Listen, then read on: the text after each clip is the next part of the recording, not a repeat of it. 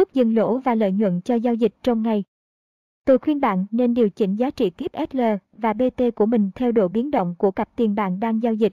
Một cách dễ dàng để xác định điều này là sử dụng chỉ báo ATR, Average True Range, và đặt nó trong một khoảng thời gian dài, ví dụ 200, sau đó tại khoảng 300 đến 500 ngày, khung thời gian hàng ngày, trong biểu đồ của bạn Anh, và xem giá trị ATR trung bình trong giai đoạn này là bao nhiêu, bằng mức biến động trung bình hàng ngày trong giai đoạn này là bao nhiêu.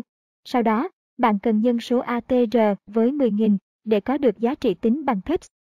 Đối với các giao dịch trong ngày, tôi khuyên bạn nên sử dụng các giá trị dừng lỗi và lợi nhuận của mình khoảng 10 đến 20% giá trị ATR trung bình hàng ngày. Trong ví dụ dưới đây, có 500 đến hàng ngày trên euro trên đô la Mỹ cùng với chỉ báo ATR được đặt thành 200 kỳ. Giá trị ATR gần đúng nằm ở khoảng 0,0085. Nhân số này với 10.000 để có được mức biến động trung bình hàng ngày trên euro trên đô la Mỹ tính bằng pips. Trong trường hợp này, kết quả là 85 pips. Dựa trên ví dụ này, các giá trị SL và B trong ngày của bạn phải ở đâu đó trong khu vực 8,5 đến 17 kiếp. Giao dịch xuyên Tôi khuyên bạn nên lập kế hoạch giao dịch xuyên của mình trong 1 giờ đến khung ngày. Tôi thích lập kế hoạch giao dịch xuyên của mình với các biểu đồ 240 phút, 4 giờ và với các biểu đồ hàng ngày. Khung thời gian như vậy là tốt để giúp bạn nhìn thấy bức tranh lớn hơn. Khi tôi lên kế hoạch cho các giao dịch xuyên của mình, tôi tìm các volume setup thăng 1 thăng 3 trên các khung thời gian cụ thể đó, 4 giờ hoặc hàng ngày. Các thiết lập luôn giống nhau, bất kể đó là giao dịch trong ngày hay giao dịch xuyên. Những cặp tiền, chỉ số, giao dịch cho giao dịch xuyên. Với giao dịch xuyên, bạn không cần phải cân nhắc chi phí giao dịch spread như giao dịch trong ngày. Đó là do giá trị tiếp của dừng lỗ và lợi nhuận của bạn lớn hơn nhiều và do đó chi phí giao dịch gần như không đáng kể. Vì lý do đó, bạn có thể giao dịch bất kỳ cặp tiền nào bạn thích. Bạn có thể giao dịch ngoại hối, chứng khoán, cổ phiếu, tiền điện tử, dầu, tương lai hoặc bất cứ thứ gì bạn thích. Dừng lỗ và lợi nhuận cho giao dịch xuyên. Đối với giao dịch xuyên, tôi thích xác định giá trị dừng lỗ và lợi nhuận của mình dựa trên hành động giá và khối lượng hơn là số ATR như trong giao dịch trong ngày. Tuy nhiên, bạn nên cố gắng kết hợp ít nhất một chút với một số phạm vi dựa trên ATR, rất gần, phạm vi có thể ở khoảng 50 đến 400% giá trị ATR trung bình hàng ngày. Điều này có nghĩa là 0,5 đến 4 lần biến động trung bình hàng ngày. Tôi biết đây là một con số rất khó hiểu, nhưng nó cung cấp cho bạn ít nhất một số ý tưởng về việc dừng lỗ và lợi nhuận của bạn nên ở đâu. Lý do tại sao đây là một con số khó khăn như vậy là vì dừng lỗ và lợi nhuận cho các giao dịch xuyên phụ thuộc rất nhiều vào tình huống. Đôi khi bạn có thể sử dụng 50 pip SL cho giao dịch xuyên euro trên đô la Mỹ, nhưng khi có vùng dựa trên khối lượng kháng cự, hỗ trợ thực sự rộng, thì bạn cần đặt dừng lỗ của mình ở trên, dưới vùng, ví dụ có thể, dễ dàng 300 pips. Dưới đây là một ví dụ về giao dịch xuyên tôi đã thực hiện ngày hôm qua trên euro trên đô la Mỹ. Tôi đã thực hiện phân tích trên một biểu đồ ngày. Tôi vào lệnh dựa trên volume setup 2, thiết lập xu hướng kết hợp với hỗ trợ trở thành mức kháng cự, và ngược lại, thiết lập hành động giá.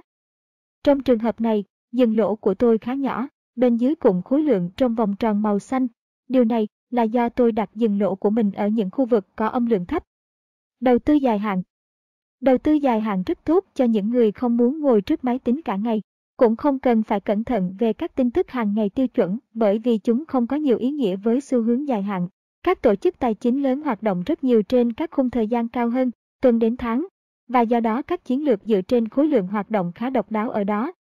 Khung thời gian ưa thích của tôi để phân tích các khoản đầu tư dài hạn là từ tuần đến tháng, ngay cả đối với các khoản đầu tư dài hạn, các thiết lập giao dịch dựa trên khối lượng van giống nhau. Logic đằng sau các thiết lập van giống nhau, ngay cả khi bạn đang thực hiện phân tích của mình trên biểu đồ hàng tháng. Cặp tiền, chỉ số, cho đầu tư dài hạn. Chênh lệch, spread và hoa hồng hoàn toàn không đáng kể ở đây để bạn có thể giao dịch bất kỳ thứ gì nào bạn muốn, có thể là ngoại hối, cổ phiếu, chứng khoán, tiền điện tử, tương lai. Nếu bạn giao dịch tiền tệ, có một điều mà bạn cần phải cẩn thận, điều này là sự hoán đổi, một khoản phí hoán đổi, tái đầu tư được tính khi bạn giữ một vị trí mở qua đêm. Trao đổi ngoại hối là chênh lệch lãi suất giữa hai loại tiền tệ của cặp bạn đang giao dịch và nó được tính theo vị trí của bạn dài hay ngắn. Nếu phí qua đêm của bạn là dương, thì bạn sẽ được cấp một khoản tiền nhỏ mỗi ngày khi bạn giữ vị trí này. Nếu bạn phí qua đêm là âm, bạn sẽ phải trả một khoản phí nhỏ mỗi ngày. Nếu bạn giữ vị thế của mình trong nhiều tháng, phí qua đêm âm có thể trở nên khá ca hát. chịu, đặc biệt là nếu giá đi ngang trong nhiều tháng mà không thực hiện bất kỳ chuyển động đáng kể nào. Các nhà môi giới Forex thường có một công cụ Swap Calculator có sẵn trên trang web của họ hoặc trực tiếp trong nền tảng giao dịch của họ. Bằng cách này bạn có thể dễ dàng biết số tiền bạn sẽ trả hoặc nhận mỗi ngày. Hình ảnh đính kèm là một công cụ Swap Calculator từ nhà môi giới IC thị trường. Bạn chỉ cần điền vào tiền tệ tài khoản của bạn, cặp ngoại hối bạn sẽ giao dịch và quy mô lô giao dịch của bạn. 100.000 có nghĩa là một lô tiêu chuẩn. Trong trường hợp này, nếu tôi nhập một vị trí dài 1 trên euro trên đô la Mỹ và giữ nó qua đêm, tôi sẽ bị tính phí 8,5 đô la Mỹ. Mặt khác, nếu tôi nhập ngắn, thì tôi sẽ nhận được 6,3 đô la. Dừng lỗ và lợi nhuận cho đầu tư dài hạn. Giá trị dừng lỗ và lợi nhuận tiêu chuẩn cho các khoản đầu tư dài hạn là hàng trăm, nghìn pips. Ví dụ, một lệnh bán của tôi với cặp euro trên đô la Mỹ thường là 600 pips cho dừng lỗ. Tôi đặt dừng lỗ của mình phía sau một số rào cản mạnh ví dụ trong khu vực khối lượng thấp phía sau cùng khối lượng mạnh, bạn nên đặt mục tiêu lợi nhuận trước hàng rào như vậy. Tôi thích giao dịch với tỷ lệ phần thưởng rủi ro gần 1, 1 và vì lý do đó, tôi tìm kiếm các khu vực mạnh phù hợp với điều đó. Dưới đây là một ví dụ về đầu tư dài hạn giao dịch bán trên O đô la Mỹ. Tôi đã làm phân tích trên một biểu đồ hàng tháng. Một nhập được dựa trên volume setup thăng 2, thiết lập xu hướng. Điều rất quan trọng là bạn tính toán khối lượng của vị trí giao dịch của bạn trước khi bạn tham gia giao dịch. Ví dụ, dừng lỗ khoảng 500 hoặc 1.000 kiếp yêu cầu bạn điều chỉnh vị thế của mình để bạn không gặp rủi ro nhiều hơn kế hoạch quản lý tiền của bạn sẽ cho phép. Tôi khuyên bạn nên giữ rủi ro cho mỗi giao dịch trong khoảng 1 đến 5% tổng số dư tài khoản của bạn. Đây chỉ là một hướng dẫn và bạn phải điều chỉnh rủi ro cho mỗi giao dịch dựa trên mức độ chấp nhận rủi ro của bạn. Giao dịch với những loại tài sản nào? Bạn có biết rằng những trader chuyên, nợ nghiệp hay những quỹ tài chính lớn chỉ tập trung vào một hoặc hai cặp tiền tệ hay chỉ một vài loại tài sản. Điều đó cho phép họ trở thành những nhà giao dịch thành thạo với những loại tài sản đã chọn. Một ví dụ minh họa về lợi ích của việc này là hãy nhìn cách hành luật của luật sư. Trong vai trò là một luật sư, bạn có thể giỏi ở nhiều lĩnh vực, nhưng những luật sư giỏi nhất là những người chỉ tập trung vào một lĩnh vực cụ thể. Họ tập trung toàn bộ thời gian và nỗ lực vào một lĩnh vực này, và điều đó cho phép họ trở thành những người giỏi nhất. Những nhà giao dịch chuyên nghiệp biết tất cả những khía cạnh cần thiết của thị trường mà họ giao dịch, họ biết về sự biến động trung bình, average volatility, mối tương quan của những loại tài sản với nhau sự tác động của những tin tức vĩ mô khác nhau, cũng như khối lượng giao dịch trung bình, average volumes. Họ biết nếu thị trường di chuyển có xu hướng đi lên, hoặc chỉ dao động trong biên độ nhỏ hẹp, họ cũng tự phát triển những cảm xúc cho thị trường. Rất khó để diễn đạt thành lời, nhưng sự thật là thế. Bây giờ tôi sẽ làm rõ sự rủi ro trong việc giao dịch quá nhiều cặp tiền cùng một lúc một cách tỉ mỉ để bạn có thể chọn đúng những cặp tiền để giao dịch. Sự tương quan và rủi ro lớn nhiều loại tài sản có cách di chuyển càng giống nhau, thì mức độ tương quan càng lớn. Nếu hai tài sản có 100% sự tương quan, nó có nghĩa là chúng di chuyển cùng một kiểu. Nếu sự tương quan là 100%, thì chúng di chuyển ngược chiều nhau hoàn toàn. Có những giới hạn mức độ, nhưng trong thực tế, con số thể hiện sự tương quan nằm đâu đó ở giữa hai con số trên. Đây là bảng tương quan trong Forex với những cặp FX chính để cho bạn có một ý nghĩ về con số sự tương quan từ www.mataf.net. Ở hình trên, tương quan giữa euro trên đô la Mỹ và đô la Mỹ trên GBP là 4.8%. Đây là một sự tương quan thấp, có nghĩa là những cặp tiền này di chuyển một cách khác nhau và hoàn toàn độc lập với nhau. Nếu bạn muốn giao dịch với nhiều cặp tiền hơn, bạn phải chấp nờ. Anh một sự thật rằng bạn sẽ gặp nhiều cặp tiền có mức độ tương quan rất cao. Đáng tiếc là không có một cách đơn giản nào để loại bỏ sự tương quan này bởi vì các thị trường được kết nối với nhau. Ví dụ như sự kiện bầu cử tổng thống Mỹ, bạn có thể chắc chắn rằng là rất nhiều thị trường cũng như nhiều cặp tiền sẽ bị ảnh hưởng và sự di chuyển của giá sẽ trông giống nhau. Nếu bạn đang có những giao dịch trong giai đoạn này, tôi không thấy có vấn đề gì. Tôi chỉ thực sự thấy có vấn đề là khi bạn giao dịch quá nhiều cặp tiền và bất thình lình bạn có những vị thế có mức độ tương quan lớn với nhau được kích hoạt bởi tin về bầu cử Mỹ. Đây được gọi là rơi vào tình thế rủi ro vượt mức và đó là điều bạn cần phải tránh. Bạn không cần phải đưa mình vào những tình thế ngặt nghèo như vậy, đồng đô la tăng giá có thể là một tình thế như thế. Khi điều này xảy ra, tất cả các cặp tiền gắn với đô la Mỹ sẽ di chuyển một cách đồng điệu. Nếu bạn giao dịch với quá nhiều cặp tiền đi cùng với đô la Mỹ, ví dụ như có 5 giao dịch mở mà tất cả đều phụ thuộc vào sự di chuyển của đồng đô la Mỹ, bạn sẽ đưa mình vào tình thế rất hỗn loạn. Tất cả 5 giao dịch trên hầu như sẽ có kết quả giống nhau, và điều đó tạo nên sự rủi ro quá lớn. Nếu bạn là một nhà giao dịch cho các quỹ lớn, chắc hẳn bạn sẽ bị sa thải. Vì thế, lời khuyên của tôi là đừng giao dịch quá nhiều những cặp tiền, tài sản có mức độ tương quan cao. Nếu phải làm vậy, bắt buộc bạn phải có những quy tắc, luật lệ để ngăn chặn việc phải đón nhận rủi ro lớn. Ví dụ, đừng mở nhiều hơn hai vị thế với đồng đô la Mỹ. Đây là một quy tắc quản lý giao dịch đơn giản nhất, nhưng cực kỳ hiệu quả. Bạn cũng có thể giảm một nửa vị thế nếu bạn giao dịch hai cặp tiền có mức độ tương quan cao. Hãy nhớ rằng, bạn phải cảm thấy thoải mái với những thua lỗ mà bạn không thể tránh khỏi khi giao dịch. Nhưng điều chúng ta không mong muốn là khi có những tin tức vĩ mô có thể khiến chúng ta thua 3 đến 4 lệnh cùng một lúc, vì chúng ta quên rằng chúng có mức độ tương quan cao với nhau. Hù, tải. Một vấn đề khác xảy ra khi giao dịch quá nhiều cặp tiền, tài sản cùng lúc đó là bạn không thể quản lý được toàn bộ số vị thế đang mở. Nếu bạn muốn thành công trong giao dịch thì bạn phải tuân theo chiến thuật một cách nghiêm ngặt. Bạn cần phải tập trung và tuân theo 100% các kỷ luật của chiến thuật.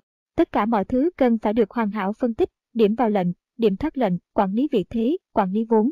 Một phần trong số này, bạn cần phải biết những loại thông tin vĩ mô nào sẽ tác động vào loại tài sản mà bạn đang giao dịch và sự tác động đó mạnh yếu ra sao. Tất cả những điều trên đều có thể làm được một khi bạn tập trung chỉ một vài loại tài sản, cặp tiền, hoặc sẽ cực kỳ khó khăn khi có hơn 10 giao dịch trong ngày. Chọn cặp tiền phù hợp để giao dịch.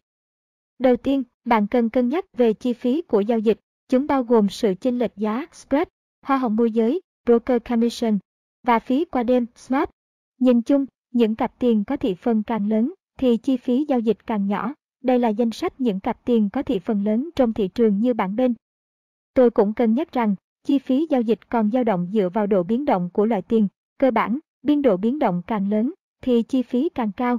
Bạn cần nhận thức được tính biến động khác nhau của nhiều cặp tiền trong chiến thuật giao dịch. Điều đó sẽ giúp bạn điều chỉnh vị trí các lỗ, stop loss và vị trí chốt lời, take profit. Như vậy, chiến thuật giao dịch phải gắn chặt với hành vi và độ biến động của cặp tiền đó. Một vài cặp tiền rất tốt cho các giao dịch nhanh và linh hoạt trong khi những cặp khác thì phù hợp cho những giao dịch chậm rãi và yên tĩnh. Đây là bảng biên độ hàng ngày, trung bình của 10 tuần, của những cặp tiền khác nhau để bạn có cái nhìn toàn cảnh về độ biến động trung bình. Trong giao dịch của tôi, tôi tránh cặp tiền có đồng GBP. Nếu bạn nhìn vào bảng trên chúng là những cặp tiền có độ biến động nhiều nhất, đồng GBP có xu hướng di chuyển về những vùng hát trợ và kháng cự chính. Điều này không phù hợp với chiến thuật giao dịch của tôi cũng như những nhà giao dịch khác. Vì lý do đó tôi thường tránh giao dịch với đồng GBP. Các bước để chọn cặp tiền, tài sản giao dịch phù hợp. Bây giờ tôi sẽ hướng dẫn bạn chọn cặp tiền tốt nhất để giao dịch theo một cách đơn giản và nhanh gọn nhất. Cắt giảm chi phí, đặc biệt nếu bạn giao dịch trong ngày, bạn phải cắt giảm chi phí giao dịch nhiều nhất có thể. Vì vậy, tôi chỉ giao dịch với những cặp tiền có độ thanh khoản cao. Euro trên đô la Mỹ, on đô la Mỹ, đô la Mỹ trên GBI, đô la Mỹ CAD để giảm thiểu chi phí giao dịch thấp nhất có thể. Tất nhiên là có những cặp tiền khác, nhưng những cặp tiền ở trên chính là sở thích của tôi. Một lưu ý là chi phí giao dịch phụ thuộc nhiều vào nhà môi giới mà bạn đang sử dụng. Nếu bạn đang sử dụng một nhà môi giới không nổi tiếng trên thị trường với mức chênh lệnh giá nhỏ, thì tôi khuyên bạn nên đổi sang nhà môi giới khác tốt hơn. Kiểm tra chiến thuật của bạn đầu tiên là một vài kiểm tra nhanh với dữ liệu quá khứ để cho bạn có một ý tưởng về chiến thuật của bạn hoạt động hiệu quả như thế nào với những cặp tiền khác nhau. Với kinh nghiệm của tôi, những bài kiểm tra nhanh và đơn giản này có thể giúp bạn có quyết định nên tập trung vào cặp tiền đang kiểm tra hay nên chuyển qua cặp tiền khác. Sau đó, bạn cần kiểm tra kỹ hơn và quan trọng hơn là trên một tài khoản thực. Tôi sẽ đi sâu vào vấn đề này vào phần sau của cuốn sách. Chỉ chọn một vài tài sản chắc chắn rằng những cặp bạn chọn có chi phí giao dịch thấp để có thể phù hợp với chiến thuật giao dịch của bạn tốt nhất. Đừng cố giao dịch quá nhiều cặp và lời khuyên của tôi là nên bắt đầu với chỉ một hoặc hai cặp. Khi đã chọn được cặp tiền, bạn sẽ giao dịch để bạn quen và cảm thấy thoải mái khi giao dịch với cặp tiền đó. Sau khi một nhà giao dịch trở nên thành thạo với một vài cặp tiền được chọn, sẽ không có vấn đề gì khi thêm những cặp tiền khác, chỉ nên thêm một vài cặp ở cùng một thời điểm đến khi bạn tiệm cận, đến giới hạn giao dịch hàng tháng của mình. Đặc điểm của những cặp tiền chính Mỗi cặp tiền là riêng biệt và chúng có những đặc tính riêng, không có những quy tắc chung quy định cặp tiền, nên giao dịch, cặp tiền kia, nên tránh. Như tôi đã đề cập trước đây, bạn cần phải kiểm tra chúng kỹ và chọn cặp nào phù hợp nhất với chiến thuật và tính cách của bạn. Để bạn có những ý tưởng đầu tiên và để giúp bạn có thể bắt đầu, tôi đưa ra những đặc điểm của vài cặp tiền như tôi nhìn nhận. Tôi hy vọng nó sẽ giúp bạn trong việc lựa chọn cặp tiền đúng đắn để giao dịch. Euro trên đô la Mỹ Tỷ lệ thắng vượt trội với chiến thuật dựa vào khối lượng giao dịch, cặp tiền này là ưu tiên số 1 của tôi. Là cặp tiền thanh khoản cao nhất. Chi phí rẻ nhất để giao dịch. Độ biến động trung bình. Nếu có điều gì quan trọng sắp và đang xảy ra, cặp euro trên đô la Mỹ sẽ nói cho bạn biết. O đô la Mỹ Chậm, bạn cần kiên nhẫn, nhưng đó là lúc bạn có nhiều thời gian để suy xét về việc quản lý vị thế của mình. Độ biến động thấp Chi phí rẻ Phản ứng tốt và chính xác với những vùng hỗ trợ, kháng cự dựa vào khối lượng. Là đồng tiền hàng hóa, dựa vào giá hàng hóa và tin tức về hàng hóa. Phản ứng với những tin tức liên quan đến Trung Quốc, bởi vì Úc có rất nhiều mối quan hệ kinh tế với Trung Quốc. Đô la Mỹ cát Biến động lớn Chi phí giao dịch không rẻ như những cặp khác, nhưng tăng tốt cho giao dịch trong ngày. Phản ứng tốt với những vùng S, R dựa vào khối lượng, nhưng đôi khi không chính xác, đôi khi vượt qua, rồi sau đó quay lại. Rất nhạy cảm với tin tức liên quan đến dầu hỏa và giá dầu. Đôi khi có tương quan mạnh với cặp O đô la Mỹ bởi vì dầu và những hàng hóa khác, khác là một đồng tiền hàng hóa. Đô la Mỹ trên GBI. Biến động lớn. Chi phí thấp bởi vì tính thanh khoản cao. Phản ứng rất chính xác với vùng S, R theo khối lượng, mặc dù rất biến động. Có khả năng có những biến động điên rồ. Đồng tiền trú ẩn an toàn, không chắc chắn về thị trường mọi người mua GBI. GBP trên đô la Mỹ, có tính biến động. Chi phí giao dịch vừa phải. Khó dự đoán, đôi khi phản ứng sớm với vùng S, R dựa theo khối lượng, đôi khi phản ứng quá muộn, đôi khi là không bao giờ phản ứng. Thường chết hoàn toàn trong suốt phiên giao dịch châu Á. Tốt để bắt theo trend, nhưng bạn cần sẵn sàng để thoát lệnh nhanh. Những biến động nhanh đột biến. Phản ứng mạnh với thông tin CBIUK, anh tin liên quan đến Brexit, nhưng không nhiều với tin về quyết định lãi suất đồng GBP. Nếu phải chọn hai trong số những cặp tiền chính này để giao dịch theo chiến thuật Volume Profile, tôi sẽ chọn cặp euro trên đô la Mỹ và đô la Mỹ trên GBI. Lý do là chúng đều có chi phí giao dịch rẻ, phản ứng tốt với các vùng S, R theo khối lượng và có sự tương đồng thấp với nhau. Hơn nữa, tôi có thể áp dụng số tiếp giống nhau cho chốt lời và cắt lỗ. Đây là những gì cá nhân tôi nhận thấy vậy. Cuối cùng, tôi nghĩ rằng những điều trên là tốt nhất. Để bạn có những nghiên cứu cho riêng bản thân mình và có những ý tưởng về những cặp tiền tệ phù hợp nhất với bản thân, tôi rất vui nếu những điều này có thể giúp bạn bước đầu tiên để bắt đầu và có những ý tưởng về những khía cạnh để xem xét, cân nhắc khi tìm kiếm những cặp tiền lý tưởng để giao dịch. Những loại tài sản giao dịch ưa thích của tôi. Tôi có 3 phương pháp giao dịch, giao dịch trong ngày, giao dịch theo xu hướng và đầu tư dài hạn. Trong giao dịch trong ngày mà tôi đã đề cập, tôi có 4 cặp tiền tệ chính, euro trên đô la Mỹ, o đô la Mỹ, đô la Mỹ cát và đô la Mỹ trên GBI. Nếu bạn đọc những chương trước, lý do tôi chọn những cặp tiền này là rất rõ ràng. Cũng có những tài sản khác để có thể giao dịch trong ngày theo volume profile như FDAX, S và B500, CL, OE. Tuy nhiên, rất khó để giao dịch nhiều phương tiện theo giao dịch trong ngày, và vì lý do này, tôi chỉ chọn 4 loại. Phương pháp giao dịch theo xu hướng và đầu tư dài hạn thì tốn ít thời gian hơn và cũng dễ quản lý hơn. Vì thế, giao dịch theo xu hướng và đầu tư dài hạn được thêm vào với giao dịch trong ngày. Những cặp tiền ưa thích bao gồm OCAD, OCHF, OGBI, ONZD, O đô la Mỹ, các GBI, Euro Suyệt GBB, Euro Suyệt GBI, Euro trên đô la Mỹ, GBB trên đô la Mỹ, CHF Suyệt GBI, NZD CAD, NZD trên đô la Mỹ, đô la Mỹ trên CHF, đô la Mỹ trên GBI và đô la Mỹ CAD. Bonus, những tiền mã hóa, tiền kỹ thuật số tốt nhất để giao dịch.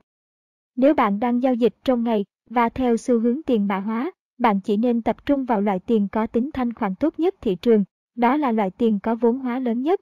Vốn hóa lớn có nghĩa là tính thanh khoản cao, độ chênh lệch giá thấp và sự trượt giá nhỏ. Bitcoin là sự lựa chọn tốt nhất, tiếp theo là Ethereum và Ripple.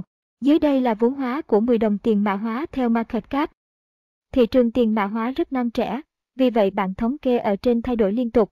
Bạn có thể cập nhật theo link http 2 coinmarketcab com Một điều khác bạn cần xem xét là tính biến động. Bạn cần thị trường di chuyển để kiếm tiền.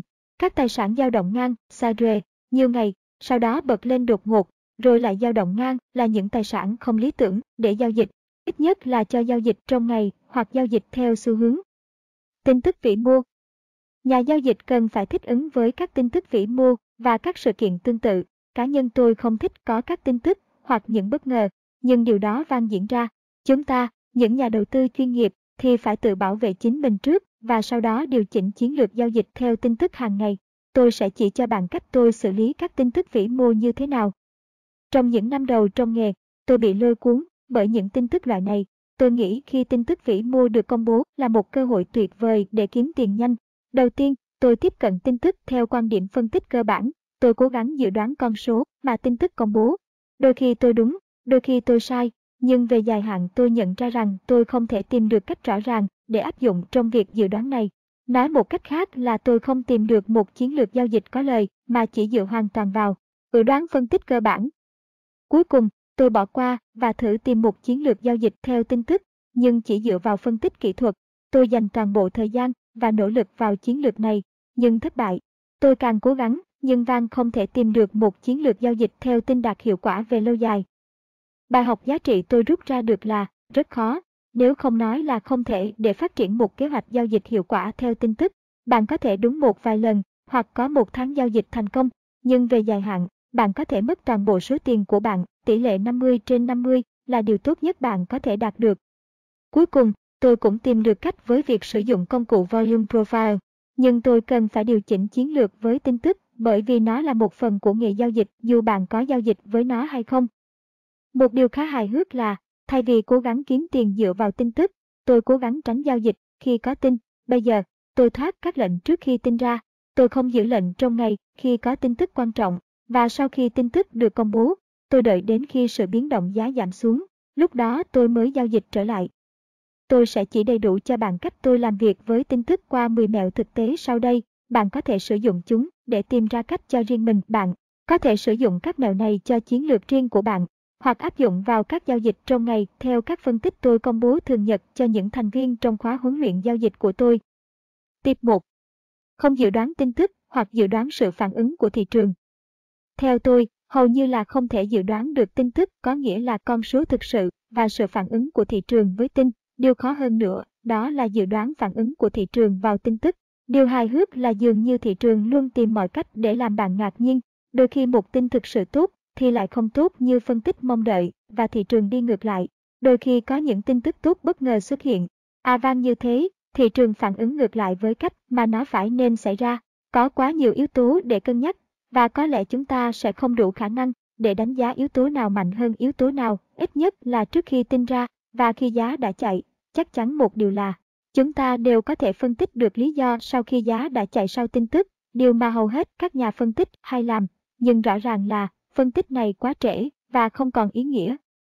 Lời khuyên của tôi, đừng cố dự đoán kết quả của tin tức và những phản ứng của thị trường. Chỉ cần ghi nhớ một sự thật là có những thứ bạn không thể dự đoán cũng như không thể điều khiển được. Rất là dễ để tránh những trò chơi dự đoán như thế này và thay vào đó hãy tập trung vào những thứ mà bạn thực sự có lợi thế hơn. Tip 2.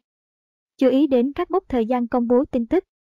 Đây là một yêu cầu đơn giản, bạn nên kiểm tra bản tin hàng ngày để có thể có lợi nhuận bền vững, bạn có thể tránh được những giao dịch nếu nhận biết được tất cả những tin tức quan trọng sắp diễn ra trong ngày.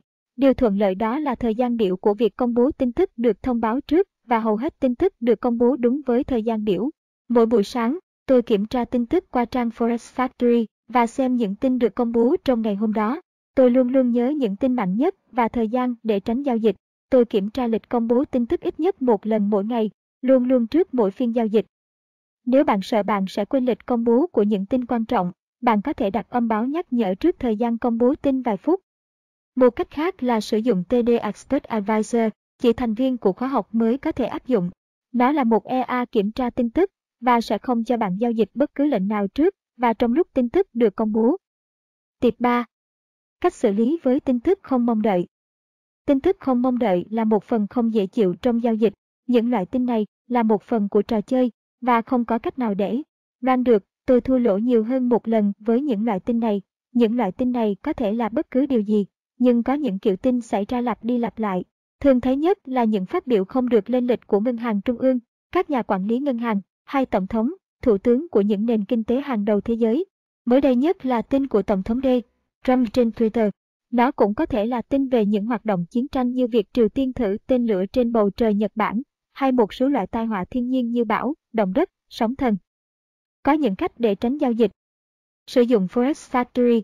Nếu bạn nhìn thấy một biến động bất thường trên đồ thị, hãy kiểm tra forex Factory, mục On News, để tìm những tin được đánh dấu đỏ xem có phải nguyên nhân gây ra sự đột biến hay không. Nếu bạn không tìm thấy ngay lần đầu tiên, hãy làm mới trang một vài lần, bởi vì Forex Factory thường có độ trễ trong việc cập nhật những tin tức bất ngờ. Nếu bạn thấy tin tức màu đỏ, tốt nhất là tránh giao dịch đến khi tình hình trở lại bình thường. Nếu tôi không tìm thấy bất cứ tin gì đáng kể sau một vài phút, tôi sẽ không hủy bất cứ giao dịch nào và tôi tiếp tục giao dịch như bình thường. Sử dụng FX Squad FX Squad là một dịch vụ tin tức rất có giá trị khi thông báo cho bạn biết về bất cứ sự kiện nào với lời bình luận bằng giọng nói trong thời gian thực. Để sử dụng nó, bạn chỉ cần đăng ký miễn phí với FX Pro https 2 suyệt suyệt fxbro co uk Dịch vụ này rất nhanh và có thể là dịch vụ tốt nhất và nhanh nhất để bạn có được thông tin. Nếu có những tin tức không mong đợi, bạn có thể chắc chắn rằng FX Squad sẽ thông báo bạn ngay lập tức. Sau đó, bạn chỉ việc hủy những giao dịch hoặc điều chỉnh giao dịch của bạn theo những tin tức này. Sử dụng TD, SEA, đây là một EA được phát triển dành cho các thành viên trong khóa đào tạo của tôi. Một trong những đặc tính là nó sẽ không cho phép bạn mở một giao dịch mới nếu có những biến động giá bất thường hoặc sự dạng FB, E một cách bất thường. Tiệp 4. Những tác động có thể và quan trọng của những loại tin tức khác nhau. Một trong những lợi ích về dịch vụ mà Forex Factory và những website tương tự cung cấp là chúng phân loại mỗi loại tin dựa vào độ quan trọng. First Factory có 3 mức độ biểu thị sự quan trọng của tin. Màu vàng là ít quan trọng nhất, màu cam thể hiện tác động trung bình. Cuối cùng, màu đỏ biểu thị mức độ quan trọng nhất. Tôi thường không quan tâm về tin có màu vàng hoặc cam bởi vì những tin này không tác động mạnh mẽ đến thị trường. Ngoại trừ những phát biểu của các nhà quản lý chính phủ Mỹ, những loại tin này đôi khi rất quan trọng và tôi xem chúng như những tin đỏ. Chúng không thực sự tạo ra những đột biến để có thể để tâm tới. Vì thế, tôi sẽ không bận tâm khi có những tin tức loại vàng và cam. Tin đỏ mới chính là điều tôi để tâm nhất. Chúng là những tin cực kỳ quan trọng và tôi khuyên là nên tránh giao dịch với những tin loại này. Tuy nhiên, vấn đề đối với tin màu đỏ là một số tin có nhiều màu đỏ hơn so với một số tin khác. Màu đỏ là như nhau, nhưng độ quan trọng và tác động tiềm năng của những tin có màu đỏ khác nhau thì khác nhau rất nhiều. Có được kiến thức để có thể phân biệt giữa những tin màu đỏ khác nhau này là rất hữu ích. Tại sao? Tôi sẽ đưa ra một ví dụ. Có một tin màu đỏ là Crude Oil Inventories, dự trữ dầu thô. Có những tin màu đỏ khác là Red Decision, lãi suất. Cả hai đều được đánh dấu màu đỏ như là những tin tức quan trọng. Tin đầu tiên khó tạo ra những tác động vào đồng đô la đô la Mỹ, trong khi tin thứ hai luôn luôn tạo ra những biến động điên rồ có thể kéo dài hàng giờ hoặc nhiều ngày. Trong giao dịch của tôi, tôi biết rằng nếu giá không phản ứng trong thời gian tin crude oil inventories, tôi có thể bắt đầu giao dịch 1 đến 2 phút sau khi tin được công bố. Khi có tin về Red Decision, tôi biết rằng tôi sẽ không giao dịch ít nhất một vài giờ sau khi tin được công bố và nếu tin này tạo ra một xu hướng một chiều, tôi sẽ không giao dịch chống lại xu hướng đó. Tôi hy vọng giải thích này là đủ làm rõ cho sự khác biệt của những tin được đánh dấu đỏ. Để bạn có thể rõ hơn, tôi sẽ phân chia tin tức màu đỏ thành 3 nhóm khác nhau. Tin tức màu đỏ yếu Nếu bạn đang trong trạng thái phấn khởi, có thể giữ giao dịch trong suốt những loại tin như thế này. Những tin loại này không tạo ra nhiều sự tác động vào sự di chuyển của giá. Nếu bạn thoát lệnh trước khi tin ra, bạn có thể vào lệnh lại ngay sau đó, 1 đến 5 phút sau. Nếu giá chạm mức S, R của bạn trong suốt thời gian tin ra, bạn có thể vào lệnh hay bạn có thể đợi và vào lệnh sau đó vài phút. Ví dụ về tin tức màu đỏ yếu. CB Consumer Confidence, chỉ số tiêu dùng. Crude Oil Inventories, dự trữ dầu thô. Unemployment Claims, đơn xin thất nghiệp. Core Retail Sales, chỉ số ngành hàng bán lẻ. Building Permits, giấy phép xây dựng. Tin tức màu đỏ tiêu chuẩn. Tôi chưa bao giờ giữ lệnh giao dịch trong ngày với những tin tức loại này. Tin tức màu đỏ tiêu chuẩn có một sự tác động đáng kể vào độ biến động giá, độ chênh lệch giá thường mở rộng và có những rủi ro cao về sự trượt giá. Không quan tâm mức S, R của bạn như thế nào, những tin tức loại này có thể tạo một xu hướng mới, vượt qua các vùng S, R và không có sự phản ứng nào cả. Nếu kết quả của những tin này tạo ra sự bất ngờ cho thị trường, nó có thể tạo ra một xu hướng mới. Nó trông giống như sự di chuyển một chiều và tiếp tục di chuyển mà không sự hồi lại rõ ràng nào. Trong trường hợp này, Cách tốt nhất là thoát tất cả các lệnh đi ngược lại xu hướng và giao dịch theo xu hướng mới vừa tạo ra. Ví dụ về tin tức màu đỏ tiêu chuẩn. (CBI). GDP, DFB, Non-Farm Employment Change thay đổi chỉ số việc làm phi nông nghiệp. Unemployment Rate, tỷ lệ thất nghiệp. Bài phát biểu của Tổng thống, Thủ tướng các nước có nền kinh tế hàng đầu thế giới, chủ đề liên quan đến kinh tế và tiền tệ. Tin tức màu đỏ quái vật khổng lồ. Tin tức loại này có khả năng thay đời, y hoặc bắt đầu một xu hướng mới trên khung ngày, tuần và tháng, không thực hiện bất cứ giao dịch theo ngày nào, hoặc theo xu hướng, trong suốt và sau khi những tin tức loại này còn tác dụng. Nếu có một sự di chuyển giá một chiều, đừng cố gắng bắt đáy bắt đỉnh, thay vào đó hãy đợi cho giá phá qua các vùng S, R và thực hiện giao dịch ngược trong xu hướng mới được hình thành.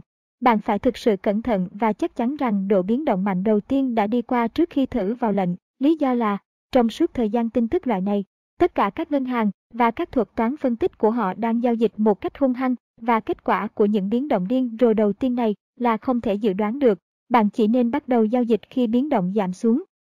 Nếu có những tin tức mạnh loại này, tốt nhất là ngừng giao dịch một vài giờ trước khi tin ra và bắt đầu giao dịch lại trong phiên giao dịch tiếp theo, hoặc trong phiên giao dịch sau đó nữa ví dụ, nếu có tin FOMC trong phiên giao dịch Mỹ, bạn bắt đầu giao dịch lại trong phiên giao dịch Á.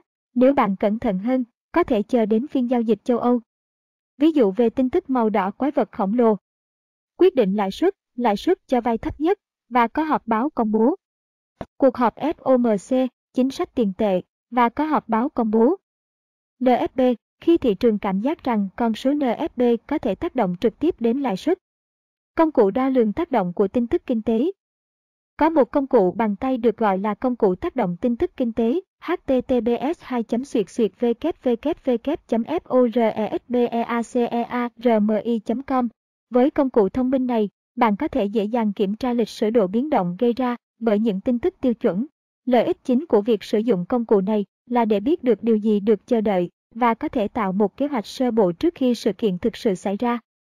Bạn có thể sử dụng công cụ này khi bạn đang trong một giao dịch và một vài sự kiện chuẩn bị xảy ra. Bạn có thể kiểm tra độ biến động giá như thế nào trong suốt thời gian sự kiện và sau đó khu ích định liệu có giữ lệnh hoặc đóng lệnh nếu rủi ro quá lớn.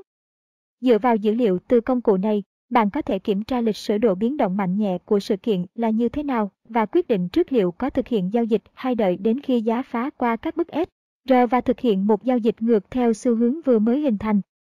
Tiệp 5. Những tin nào tác động đến những cặp FX nào? Tôi thường rất cẩn thận khi giao dịch với những cặp tiền kết nối trực tiếp đến những sự kiện vĩ mô sắp xảy ra.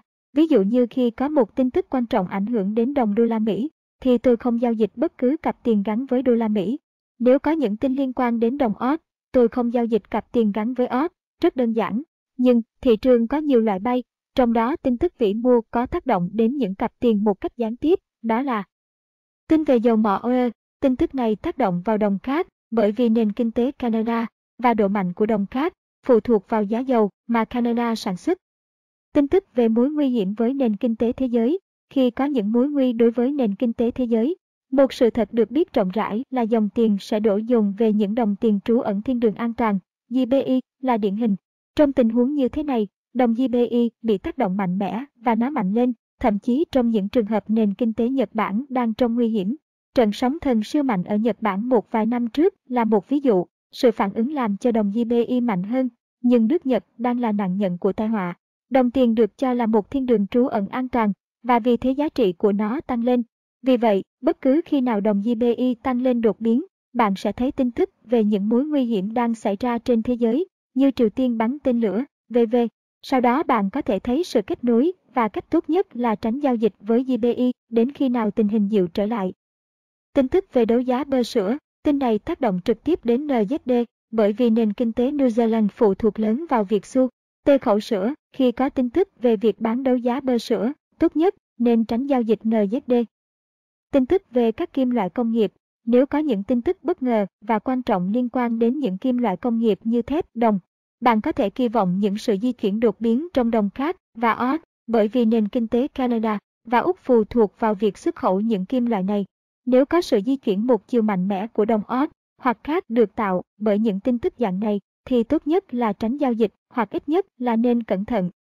Tin tức liên quan đến nền kinh tế của đối tác, Ví dụ cho trường hợp này là tin tức mạnh tác động vào nền kinh tế Trung Quốc. Khi có những tin này, bạn mong đợi đồng Óc phản ứng.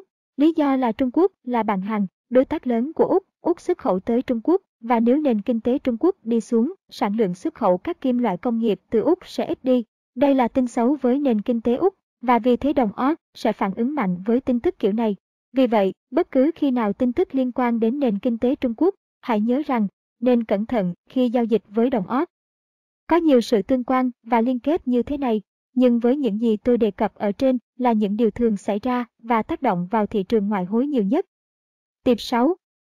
Không giao dịch trong suốt thời gian sự kiện diễn ra. Sự thật là rất khó hoặc gần như là không thể dự đoán sự di chuyển của giá khi có tin tức được công bố, cũng như những điều kiện thị trường thường chống lại bạn. Thậm chí nếu bạn đã có một chiến lược giao dịch dựa theo tin tức hoạt động hiệu quả, thì tỷ lệ chiến thắng cũng sẽ bị suy giảm một cách nghiêm trọng bởi sự tăng giãn cách chênh lệch giá, spread, thị trường thiếu tính thanh khoản và trượt giá. Những điều này rất thường xảy ra và có liên kết chặt chẽ với việc công bố tin tức. Rất khó để giao dịch theo tin khi bạn phải mở rộng mức độ cắt lỗ thêm vài chục pip hoặc khi sự chênh lệch giá tăng lên so với thông thường từ 0.5 đến 5 pips. Với NH, anh điều kiện như thế này thường sẽ giết chết bất cứ chiến lược giao dịch trong ngày. Vì vậy, tôi quyết định tránh xa mọi giao dịch theo tin tức. Bonus, nếu tôi giao dịch với những lệnh chờ, khoảng 50% trên tổng số giao dịch, thì đơn giản tôi chỉ giảm khối lượng giao dịch tới mức tối thiểu. Với cách này, tôi không cần phải hủy những lệnh chờ. Trường hợp xấu nhất, khi mức dừng lỗ được kích hoạt, tôi chỉ mất vài xanh hoặc một đô la. Tôi quay trở lại với khối lượng giao dịch tiêu chuẩn sau khi tin tức qua đi. Tôi làm như thế đơn giản là để tiết kiệm thời gian, bởi vì lúc nào cũng thiết lập những lệnh chờ mới sẽ tạo cảm giác buồn chán sau một thời gian. Tôi sử dụng nền tảng C-Trader do nhà môi giới cung cấp. Tôi không chắc điều này có áp dụng được với MetaTrader 4 tiêu chuẩn hay không. Tiệp 7. Những cách để thoát giao dịch trước khi tin tức quan trọng được đưa ra. Tôi thường chốt lệnh giao dịch khoảng từ 2 đến 5 phút trước khi ra tin tức, sớm hơn trong trường hợp những tin tức quan trọng như tin về lãi suất. Tôi luôn luôn theo dõi biểu đồ khung một phút để xem xét những gì đang xảy ra với bối cảnh nhỏ hơn. Ví dụ, nếu tôi thấy có một kênh giá trên biểu đồ một phút, tôi cố gắng chốt lệnh ở các biên của kênh. Trong trường hợp này, thị trường có vẻ như không muốn phá ra khỏi trend trước khi tin tức được công bố. Bằng cách chốt lệnh trong trường hợp này, tôi có thể tạo ra lợi nhuận tốt nhất so với tình huống tôi đang đối mặt. Chắc chắn rằng bạn có thể đợi và cầu nguyện, nhưng hãy nhớ rằng, gần tới thời gian tin tức công bố, vì vậy đây là cách tốt nhất để thực hiện việc thoát lệnh. Một ví dụ khác là khi hành động giá không chạy chậm lại trong một kênh giá nhỏ. Trong trường hợp này, tôi cố gắng thoát lệnh ở kháng cự gần nhất mà tôi thấy trên biểu đồ một phút. Kháng cự này thường là các mô hình giá đảo chiều, cũng là khu vực tích lũy có khối lượng thấp, nơi mà một vài hành động mua hoặc bán trước đó. Tiệp 8. Thời điểm bắt đầu giao dịch trở lại, sau khi công bố tin tức. Một quy tắc chung đó là bắt đầu giao dịch trở lại khi độ biến động của tin tức vừa qua đã giảm xuống. Tuy nhiên, đôi khi rất khó để nhận ra. Điều đầu tiên giúp tôi nhận diện đó là tôi phân loại kiểu tin tức. Nếu đó là tin cực mạnh như lãi suất, NFP, CBI, GDP, tôi mong đợi có những sự biến động mạnh và tôi cần cẩn thận hơn trong việc giao dịch trở lại. Hơn nữa, nếu những tin tức mạnh này tạo ra các chuyển động một chiều, tăng hoặc giảm, thì tôi cần cẩn thận hơn nữa và tôi sẽ không giao dịch đến khi nào tôi chắc chắn rằng thị trường đã ổn định trở lại. Rủi ro trong những trường hợp này là rất lớn và giữ cho mình an toàn thì luôn quan trọng hơn là ngồi đó và tiếc nuối. Trong trường hợp này, điều tôi ưa thích đó là một giao dịch đảo chiều sẽ được đề cập chi tiết trong tiết 10. Nếu tin tức là không quan trọng lắm, như giấy phép xây dựng, dự trữ dầu mỏ, bán lẻ, đơn trợ cấp thất nghiệp, tôi dự đoán sẽ không ảnh hưởng nhiều đến thị trường.